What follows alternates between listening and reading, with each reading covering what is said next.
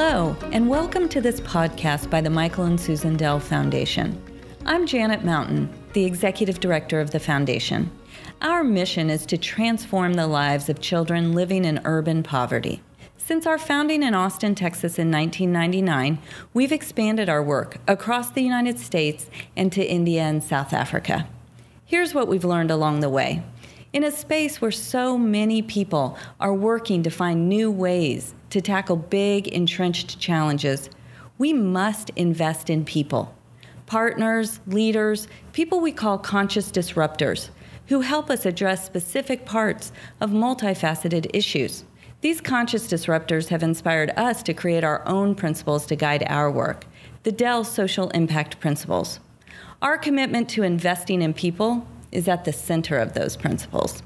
Today, Dr. Aliyah Husseini, director of our health portfolio, will be talking about an initiative called Go Austin, Vamos Austin, also known as GAVA.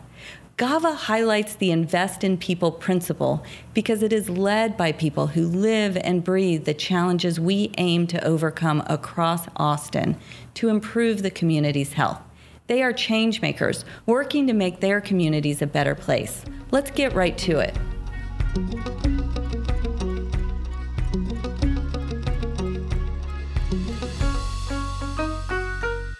I'm excited to be here talking about GAVA. And it really comes from the work that we were doing here at the Michael and Susan Dell Foundation, trying to affect childhood obesity. And as we had done that work primarily through programming, what we learned is that it was very difficult to uh, try to promote healthy eating and physical activity within families and communities when we weren't addressing the very core issues of whether or not access to those opportunities existed. We also felt that by approaching the problem in sort of a piecemeal fashion, say with an organization that would be working on healthy eating or physical activity separately, no matter how great that organization was or how well uh, the folks were in tune with the people they were working with, it's just that childhood obesity is a multifactorial problem and could not be addressed by single solutions alone. So I think that when we started Go Austin, Vamos Austin, there were three things that we were really thinking about. One was we really wanted to connect community to what worked. So we didn't want folks to be spending their time and energy on interventions that we knew would not be effective. The second thing is we really wanted to take a resident focused approach and not just residents sort of signing off on plans that we had for their community, but rather uh, encouraging residents to tell us what to do, what would work where they were, what had been tried, why it hadn't worked already. And I think the third thing was we wanted to be able to provide those residents with the best information possible.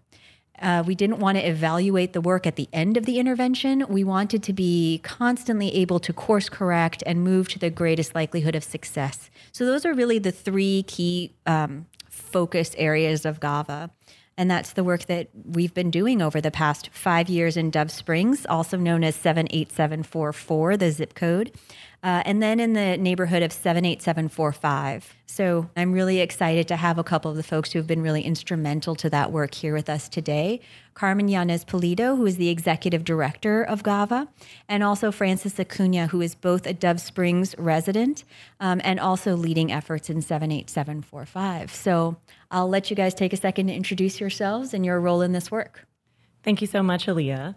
I'm Carmen Llanes Pulido, and I'm the executive director of Go Austin, Vamos Austin, which is uh, the initiative described in Dove Springs and 78745. And I'm Francis Acuna. I'm a resident of Dove Springs and a GEO team organizer for 78745 in GAVA. I'm really privileged to have your insights today. Carmen. The theme of today's conversation is really investing in people. And one of the core tenets of all of our work at the foundation is to create a work that is sustainable and that carries on over time.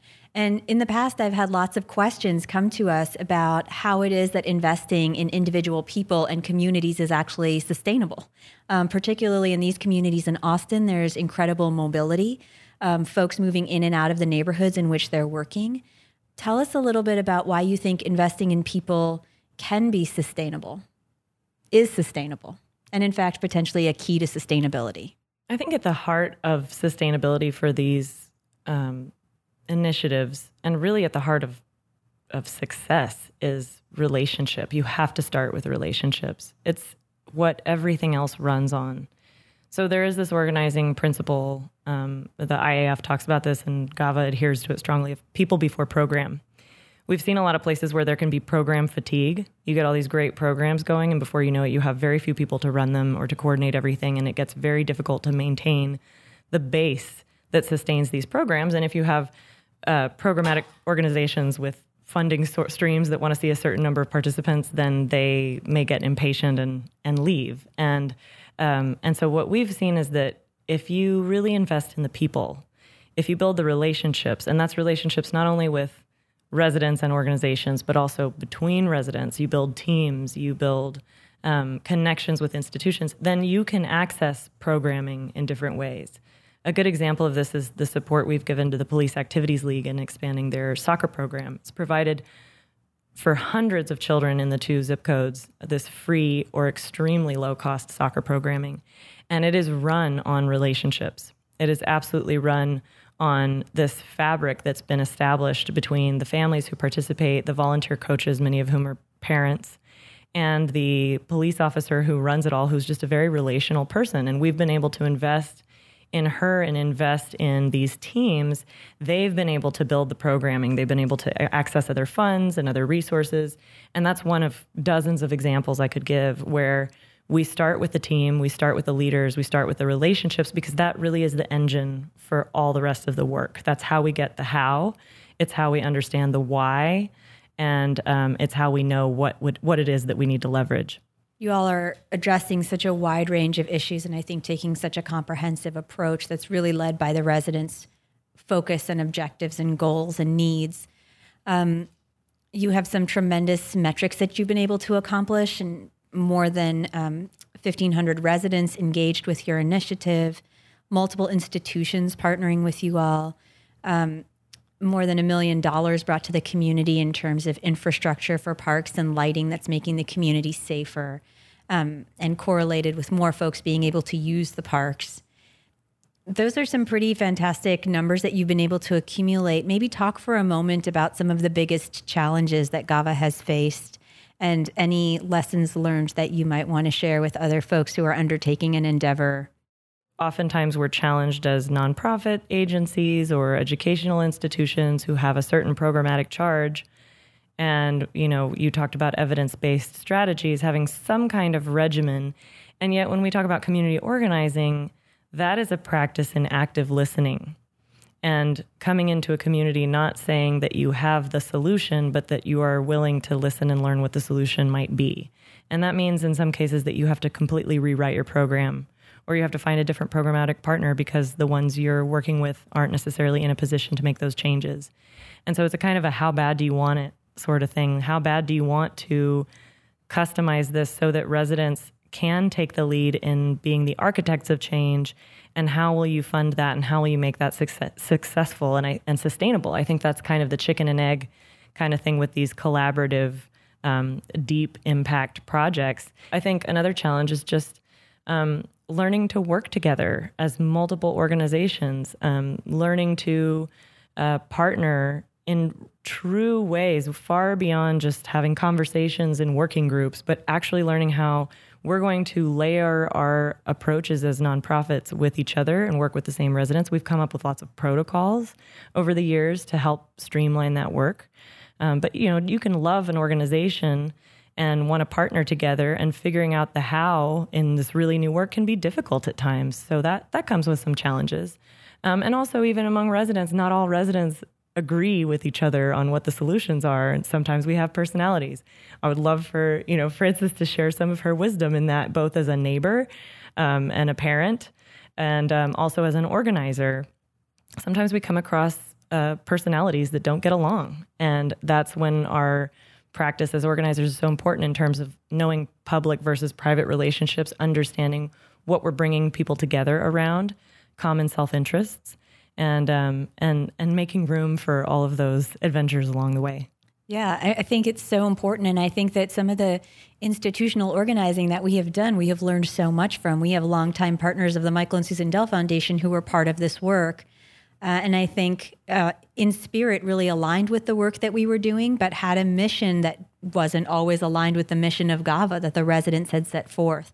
And being able to navigate those um, differences between their mission and our communal mission and to figure out how they could still be uh, good partners and yet be good stewards of their own mission has been a challenge at times and really requires a lot of what you talked about, Carmen, which is, you know, leaning back into those relationships um, and knowing that we're all in this for the good of the work and sort of trying to figure out how to navigate those tricky situations.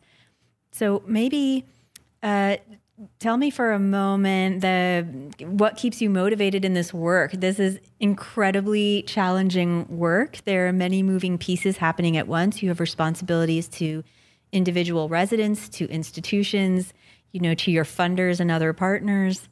Um, and it's not always easy so tell us a little bit about how you stay motivated and continue to push yourself in this work and then maybe what you see as being on the horizon for GAVA going forward now that it's been five years in our in our inaugural community of Dove Springs. It's amazing that it's been five years, and yet it uh, it seems like a long time, and it seems like a flash. Um, and I really, uh, I am so honored to be a part of this work for so many reasons. It does get challenging, and there are a million moving pieces. It seems like uh, there are at least three things I'd point to that keep me really motivated in the work. One is zooming in. I try to maintain some kind of routine of having one on one conversations with residents or immediate stakeholders in the community um, at least a few times a week um, because that human connection with the people who are the leaders of our work keeps me grounded, but it also um, it keeps us from feeling isolated. I mean, this really is their coalition, and they are the ones who see the difference every day. So when I hear from principals that, you know, breakfast in the classroom is really making a true difference in the behavior among their, their students, that they're seeing the changes in attendance. Um, when I am uh, when I get a call from an, a resident who's overjoyed because they finally completed the sidewalk across from their house and it's been you know months in some cases years uh, that's a motivator sometimes this stuff takes a while. It's delayed gratification, but when we see that and we zoom out, that's the the other piece I would say, zooming out and actually seeing all the collective wins that these two zip codes have accomplished, that all of the resident leaders and organizational partners have accomplished in the last five years, um, definitely keeps me motivated. And lastly, I think the possibility of the future. Um, you know, it's sometimes it's moving so fast I can really only stay in the present.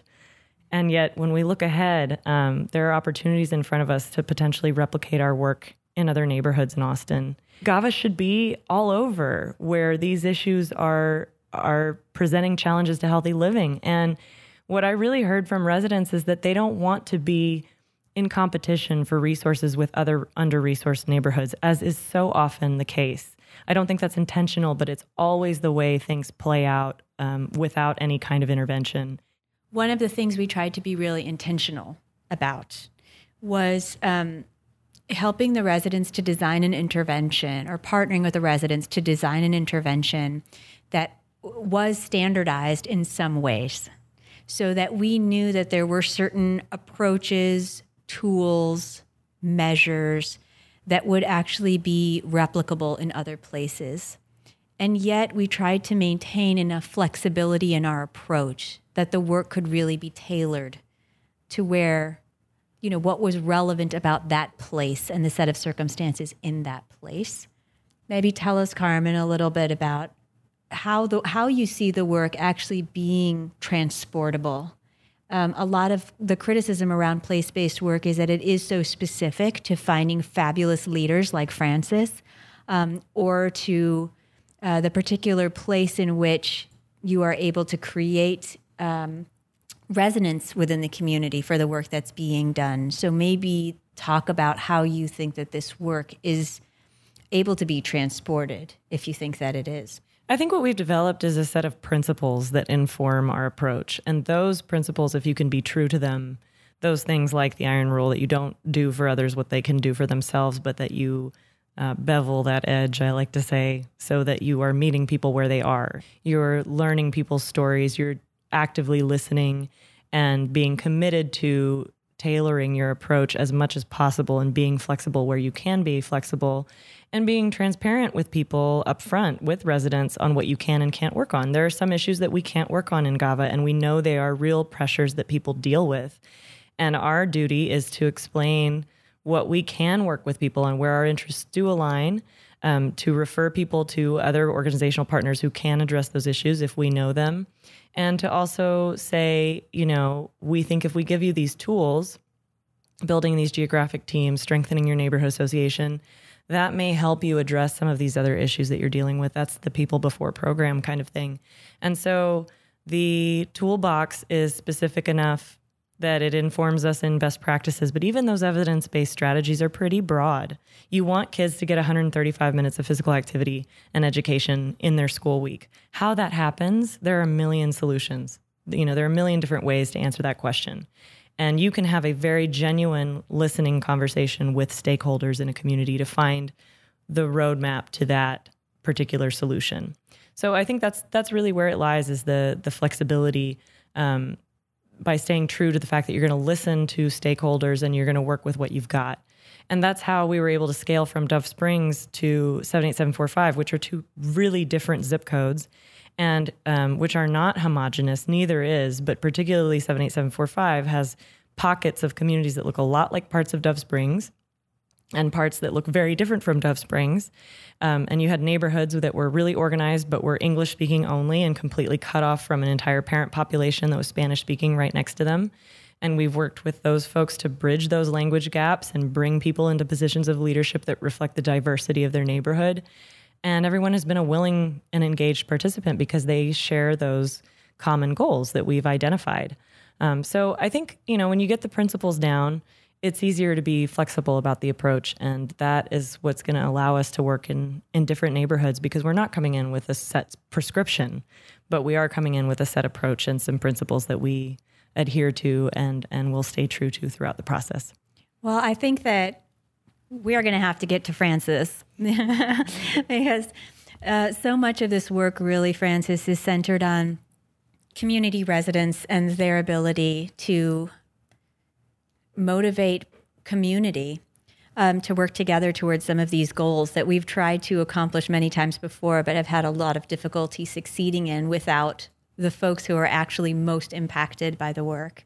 So, on to Francis, and Francis, tell us a little bit about why you why you care about this work and spend so much of your time focused on this work. Maybe a bit about your family and why it was important to you and your family that you participate in GAVA. Uh, well, I've been a resident for 15 years. I got involved because of my kids. They um, they're all boys, so they need to play. They need space. They they want to get a ball and the baseball bat. So, um, how many children do you have, Francis? I have three, and now I have two grandkids also. So uh, the family is growing, so it's more reasons to get involved. But I have um, a son that uh, he was diagnosed with ADHD, so you can imagine all the part that I need for him. And then he was diagnosed with um, with cancer.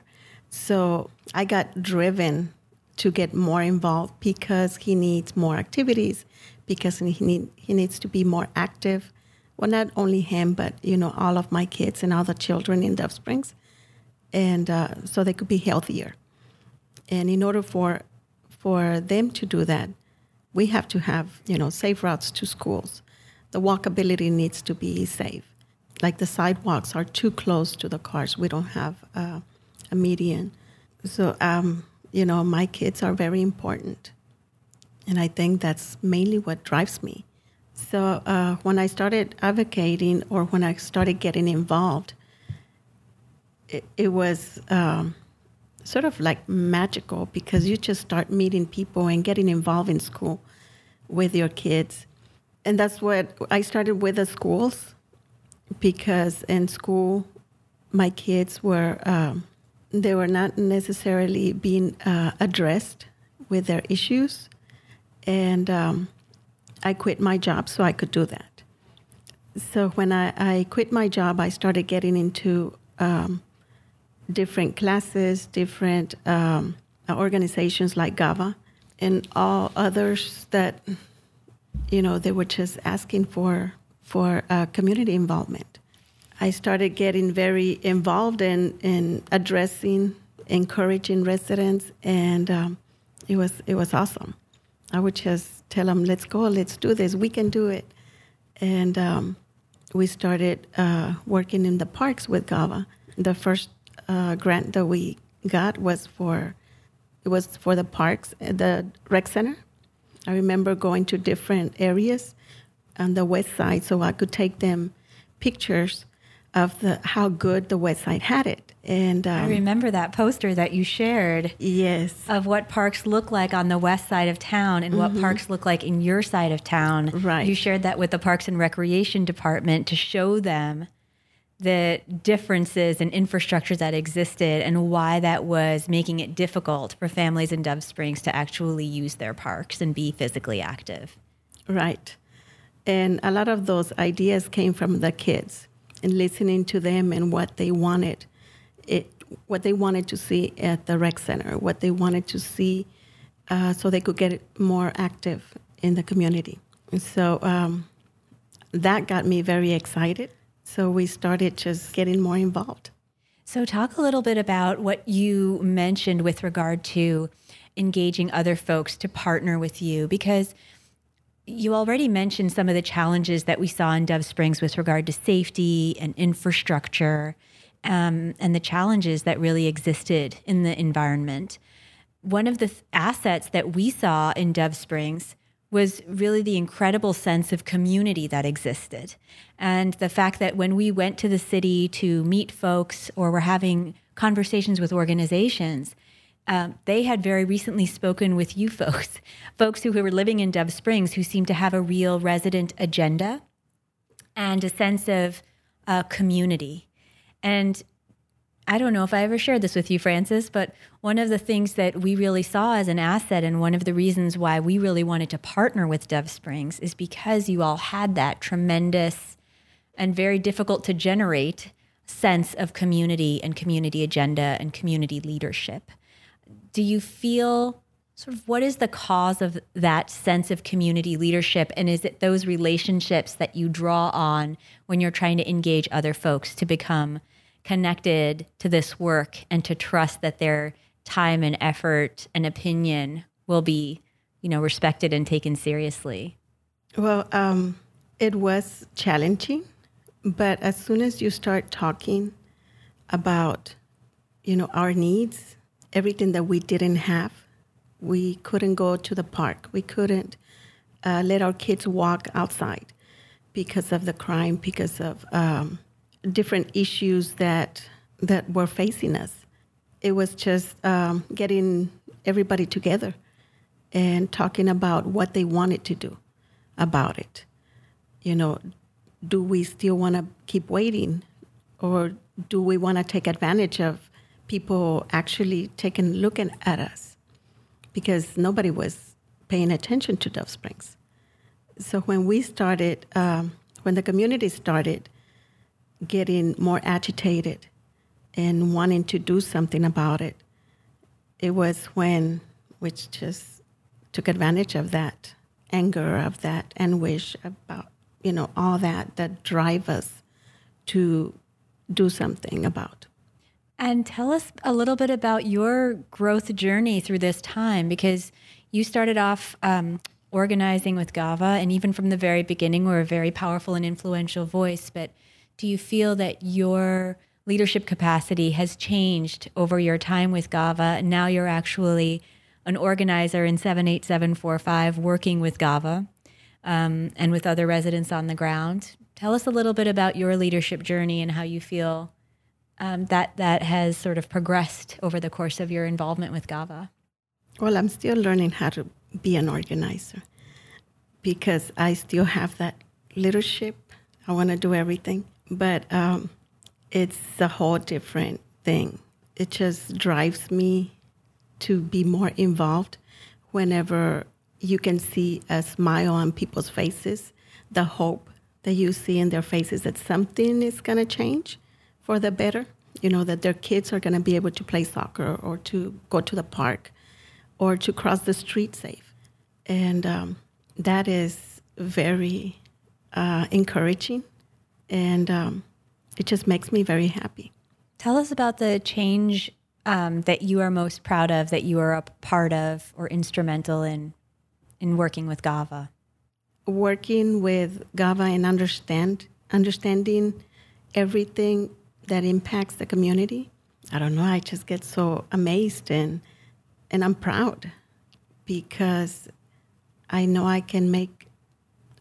I don't make the change; the people make the changes, but I have something to do with that in supplying the tools and the training and you know so they could advocate for themselves and, and get that empowerment that they already have. And do you feel are you able to see a way in which things have changed for your family or the community as a result of some of the changes that have happened through gava? Have you noticed any differences in the neighborhoods where gava works oh definitely everywhere i go i see new sidewalks actually yesterday i went to a new neighborhood they had brand new sidewalks. And I was like, oh my God, look at what we're doing. So it's exciting when you get to go through a, a neighborhood and, and you see something new. And um, which is a neighborhood that nobody paid attention to before.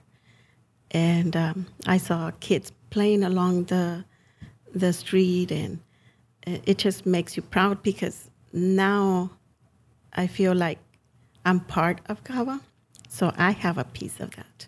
Have your kids ever been able to see you organize or speak out on behalf of them in the community? Oh, they uh, whenever they talk to their friends, they they always tell them, if you want a definition of of advocacy, look at my mom. That makes me very proud because they can see everything that I'm doing, and um, a lot of times they help me pass flyers, they knock on doors.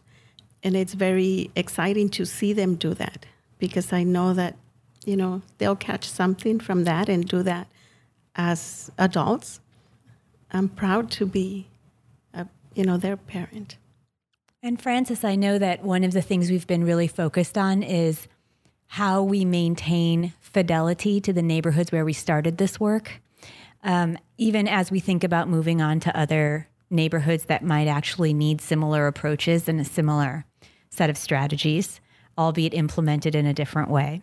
So maybe tell us what you hope Dove Springs will look like for for your kids and your family in the future as a result of some of the work that GAVA will continue to undertake in South Austin.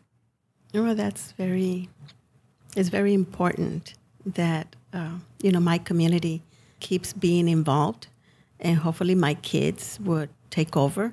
But I still live there, so you know I'm gonna be there as a leader. I do see that a lot of the the leaders uh, for Dove Springs, they're still very much involved, and they still that have that encouragement and that they have the ganas to keep going and to keep trying to make changes in, in, the community because that's where they live and that's where their kids are growing up. So um, no matter where I go, that will be my community, and and I'm trying to make a very good community. So one thing that we've heard is that sometimes it can feel like the ability to change anything is very far away, or that the decisions or the power does not rest with the individual who may be seeing things in the community that they would like to change. So, what would you tell other community residents mothers like yourself who want to make sure that the community environment that their kids grow up in is as safe and supportive um, as it can possibly be? How can they get started or be engaged in a way that's meaningful? I would say uh, to the residents, the mothers, the pa- the fathers, just to start getting involved. Uh, if they don't know of any place to start off with, they can start with your school, with your kids' school talking to the parent support specialist, getting involved in PTA, just speak your, your opinions, you know, your minds whenever something is, is bothering you in the community. Just mention it to whoever listens and never give up. And that's one of the things that a lot of times we tend to do. If they somebody didn't an, didn't answer us the first time, we give up. I believe not giving up can get you to so many possibilities. Yeah, I think that is the main thing. Thank you so much, Francis, And thank you to Carmen as well. It has been our absolute privilege to learn from and to be inspired by this work um, and to be your partners on this journey. So thank you for sharing with us today. Thank you for inviting me. Thank you again for listening today. At the Michael and Susan Dell Foundation, social impact work is not about having all the answers. Instead, it's about engaging, working, and correcting, all in pursuit of a better future. To learn more about the Michael and Susan Dell Foundation, check out msdf.org. You can also follow us on Twitter at msdf underscore foundation or find us on Facebook. Until next time.